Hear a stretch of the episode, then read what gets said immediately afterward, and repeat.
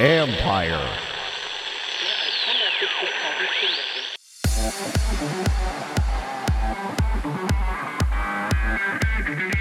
The Olympics are coming every two years, which is why NBC wants to be ahead of the curve. And they said, hey, you guys have varying degrees of expertise in this.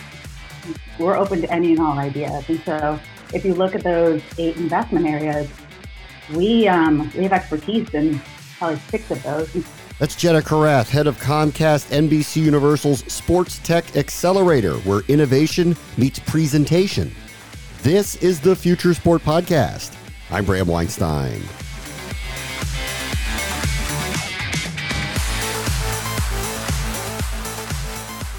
NBC has been the home to the Olympic Games for decades now, so they understand multiple disciplines and, of course, storytelling.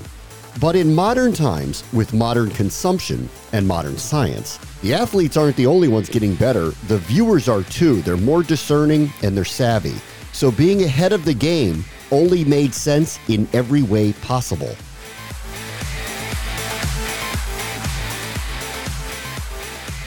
Our guest this week is Jenna Kurath, who's the head of Comcast NBC Universal Sports Tech Accelerator, which is a group that is a 12 week program that's going to pair a bunch of startups with experts from their Olympic organizations, NASCAR Golf, NBC Sports, Comcast Spectacor, which is, of course, the home to the Philadelphia Flyers, a number of esports content as well.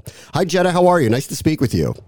It's a pleasure to be with you. Thanks for having me on. Tell me a little bit about the genesis of the Sports Tech Accelerator with Comcast. Why did you guys want to do it? Well, even in your tee up, you articulated it great. It is clear that our company, our investment, our roots in sports runs really deep. Um, you need only look at the 7.6 billion that we paid for the Olympic rights to bring those stories to life. And so when it came to Comcast to NBCU Sports Tech, it really started with a problem. It was identified way back in, I believe it was the 2017 or 2018. I take that back, where the when it was the USOC at the time, basically shared with a number of the large sponsorship um, companies within uh, the organization and said, "Hey, we have this innovation gap when it comes to medical and rehabilitation those types of things. We are the country that others come to to look at as the example. But when it comes to true tech that's doing everything to help our athletes on their path to the podium, we, you know, countries like Ireland run circles around us. And so they identified eight different investment or uh, innovation gaps.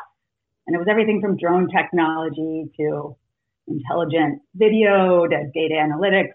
And they said, hey, you guys have varying degrees of expertise in this we're open to any and all ideas. And so if you look at those eight investment areas, we um, we have expertise in probably six of those. And so they invited us to the Olympic Training Center in Colorado Springs and said, "Hey, give us your ideas." And one of them was let us stand up an innovation engine mm. that runs before, during, and after the Olympics. And, and so that's really the genesis of where this is born. And and for you and your group, like what is a good candidate for you? So cuz here's the Olympics coming to you and other sports properties coming to you saying I think this would work for you, but as you guys thought through then, okay, we're going to pair up with these particular startups. What was attractive about them? So really the startups that we're looking at, it's really driven by the innovation needs and priorities of our sports partners. So you talked about you know, within our portfolio, you've got NBC Sports and Sky Sports and golf. Um, you have Spectacor. We own teams where Comcast Business is in 144 stadiums providing connectivity and advanced security, all of those things. So it's really driven by what their innovation needs are. And then our external sports partner, we chose them really intentionally because it builds off of our sports media rights. It builds off of our broadcast relationships where we have invested uh, sponsorship dollars. You know, you look at NASCAR. We broadcast the second half or the back half of the season. We have a 10 year title sponsorship with them as well. Uh, PGA Tour, close relationship obviously with the Golf Channel.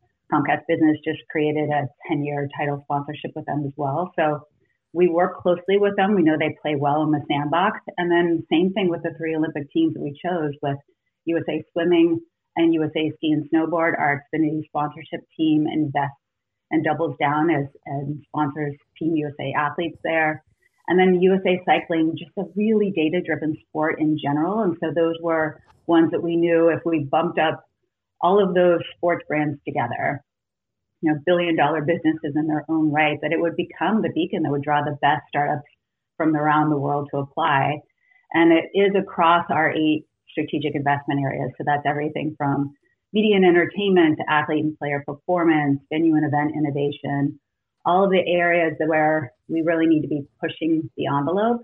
And so sports tech really became this bridge of, hey, why aren't we the country, you know, in the US, they have the highest concentration of startups.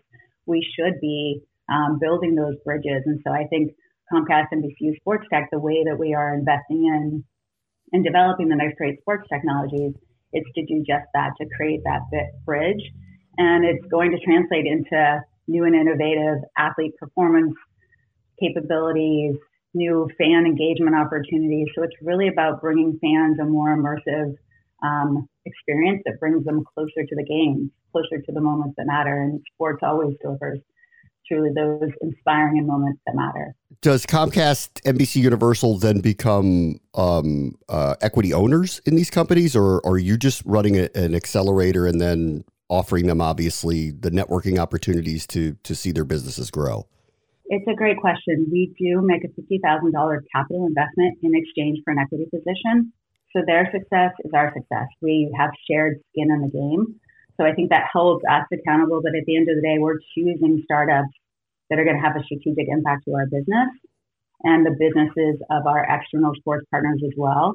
And so it was a extensive process. We went from a thousand applications and we had to get that down to the 10 companies that were chosen for hmm. our inaugural um, sports tech program that just uh, recently ended.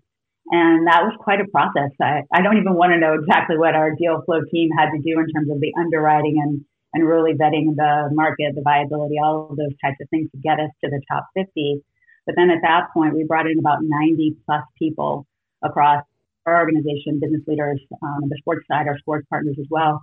And they gave us qualitative and quantitative feedback, really reviewing those applications, looking at the technology. Would it be impactful for the industry? Would it impact their business? would they want to mentor them? And I think that was probably one of the most important. If they were interested in the technology but weren't raising their hand to be part of that three month journey with our sports tech founders, then we knew that there wasn't going to be the, the real um, strategic fit that we needed. So that got us down to the top 22. And that's where we went into the selections committee. And our sports partners were right along with us.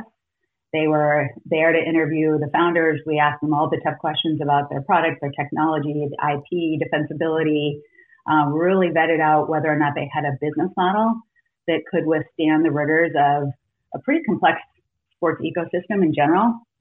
And to really get to know the founders as well, because at the end of the day, technology and product aside, I think more than anything, you're investing in the founders, you're investing in the team. Are they coachable? Are they going to go into the broad program and leverage every single um, understanding the nuances of sports, really challenging every single aspect of their business to eliminate those assumptions that might stand in the way of them building a revenue sustainable company. So you had mentioned, you know, this started back in, in 2017. Obviously, the last year has been really unique. Um, have you seen a trend in sports and technology and interest in your program in the health and safety realm? Absolutely. And, and you've mentioned a good point. So the, the origin really started back then, but it was it was a long process of us spending a lot of time with our Olympic teams in general, asking all the tough questions. What are the problems we're solving with technology? Uh, were they the right partners to bring into the, the fold here? And so we launched officially uh, January uh, 14th of 2020. And then, as we all know, sports went on pause two months later. So uh, it was one of those moments where in the past we used to always say, hey, sports are recession proof, but nothing, it seems, is COVID proof. And so that was another sort of moment of challenge of, hey, we um, do we want to continue to invest and double down on those, those sponsorship, those media rights with this um, accelerator? And I think the the answer to that was, you know, this doesn't change our strategy at all. It just simply changes the type of technology that we're, we're looking at. So one great example of that is when sports started coming back for safety reasons, You can't send a crew of 30 to 40 people to cover a golf tournament. Yet you still need to give that same production quality to now a massive number of golf fans and audiences that are at home craving that same immersive experience. And so hybrid production just became a really big focus of how do you how do you cover at the same level and quality with a much smaller personnel and crew. And technology has been really, really immensely helpful in that area. And Global M was one of the reasons we chose them is that you know they have created this intelligent network for content delivery. They turned the 3.5 billion phones in the world into uh, broadcast quality cameras and have really figured out a way to um, to bring immersive production together over the internet, not necessarily using satellite, so incredible cost savings and a different way of capturing the stories that matter and bringing that to life. You've mentioned really the wide spectrum here of all the different types of technologies and companies, and, and you sent me a few examples, and I think this really kind of exemplifies how wide the net is. And I, I want to ask you specifically about some of them if I can. Um, one of them that is out there, and I've heard some companies and I've talked to some companies that were doing this, but it seems that you all are trying to solve the if you're in the stadium and you want to upgrade your seat in the stadium, that you have worked with a group that can make that happen for fans um, seamlessly. Can, can you talk about that technology as we return to sports? Absolutely. So, Dibs, fantastic team, um, fantastic and simple technology that they've, simple experience, I should say, the technology behind it, not just simple. But really, what they're enabling is if you've ever gone to a, um, a stadium and you look down, you think, I wish I'd just gotten that seat down there. That's what Dibs is all about. In under a minute, via text message, you can simply call up Dibs. Um, it will give you a visual map of the actual um, stadium or venue and it'll give you a good, better, best option. You simply select that, and then you're off to the payment wall. You pay that off. You have your new virtual ticket, and you move to your better seat. And so it was really for us the simplicity of it, the fact that you don't have to download another app. You don't have to know do I need the event or venue app? Do I need the team app? Do I need a separate app? It just is it simplifies that and it makes sure while it may not necessarily bring fans back into the stadiums when you are there as as more and more people can safely come back to being there live. They can make sure that it is the best and most seamless experience. And if you look at it from the venue property owners like um, spectacor i mentioned in the wells fargo center um, philadelphia flyers as an example. They want to make sure that their fans there their season ticket holders um, anyone who's new to the sport has the best time possible. And the better your seat is, the more you're likely to stay all the way to the end. You're going to buy some merchandise. You're going to buy, um, you know, another um, drink or, or nachos. And so it, everyone benefits in that.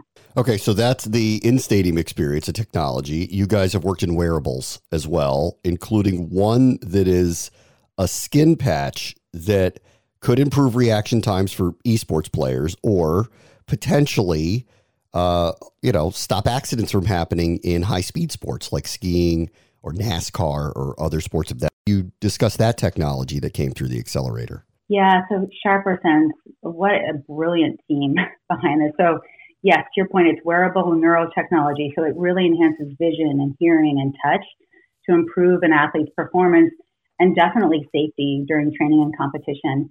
And we paired them closely with Troy Taylor with USA Ski and Snowboard. If you think about the conditions in which their athletes are training, whether that is practicing a new stunt for the half pipe or the fact that, you know, even on a single ski run, you can have low light and changing light conditions, um, wind, all of those types of things.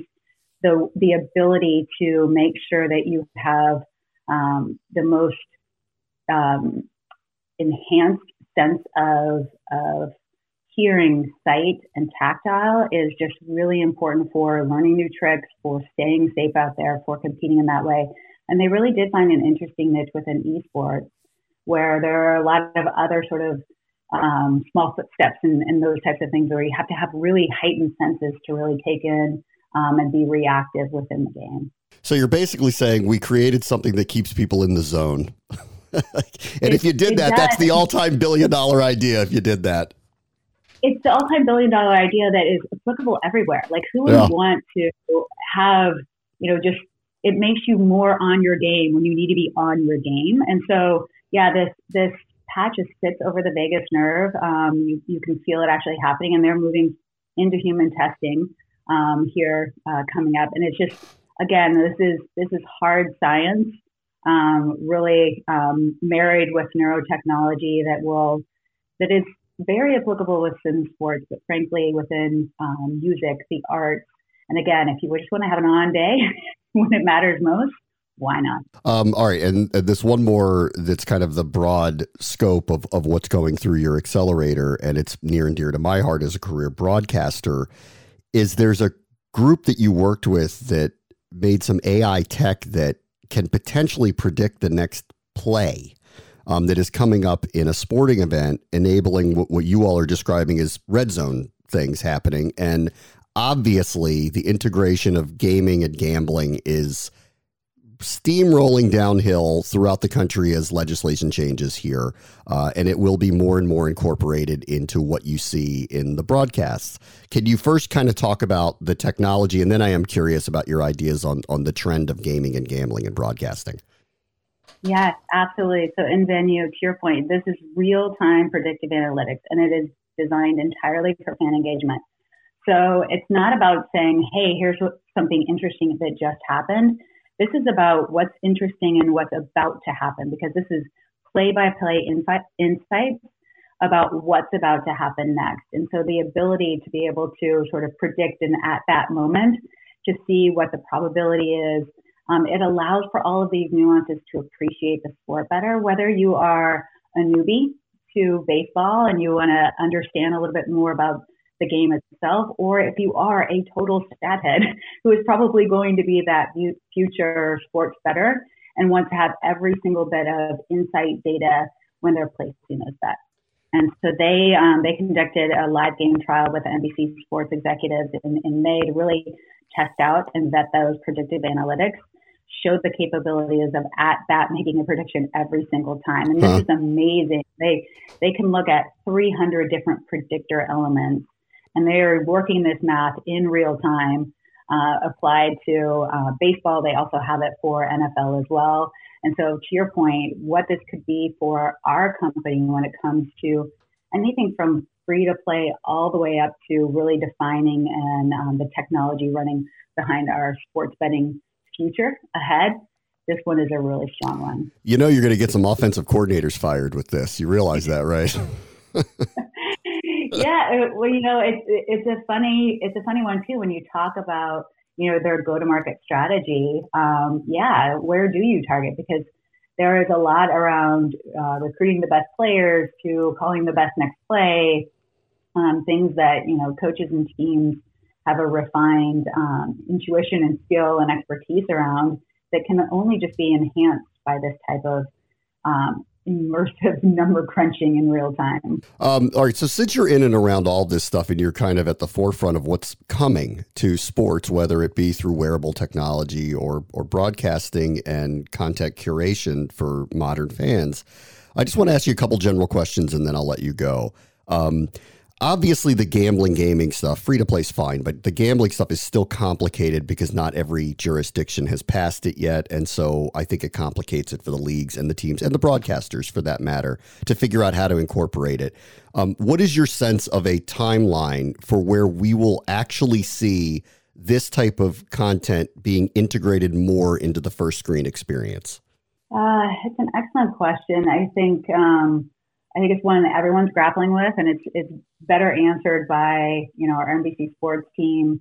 But they have thought strategically about um, everything from wagertainment, which just really gives you a better appreciation for the um, other things you might want to wager on around sort of the lifestyle of athletes and things like that that can pull in fans that wouldn't necessarily um, be as drawn into the sport if not for that all the way up to somebody who is going to be that stat head and is going to want to have every single piece of data and insight. Um, you know, you look at uh, uh, Spectacor in particular, one of the things they were interested in was Sonar Company. Um, and they use this ultrasonic technology to basically turn um, a speaker or anything in the venue into a um, transmitter of information. So you could actually imagine that a fan going by um, the sports betting lounge it invites them in and offers them different and unique prop lines. Again, it's just an amazing way to pull you into the venue. So I think that's where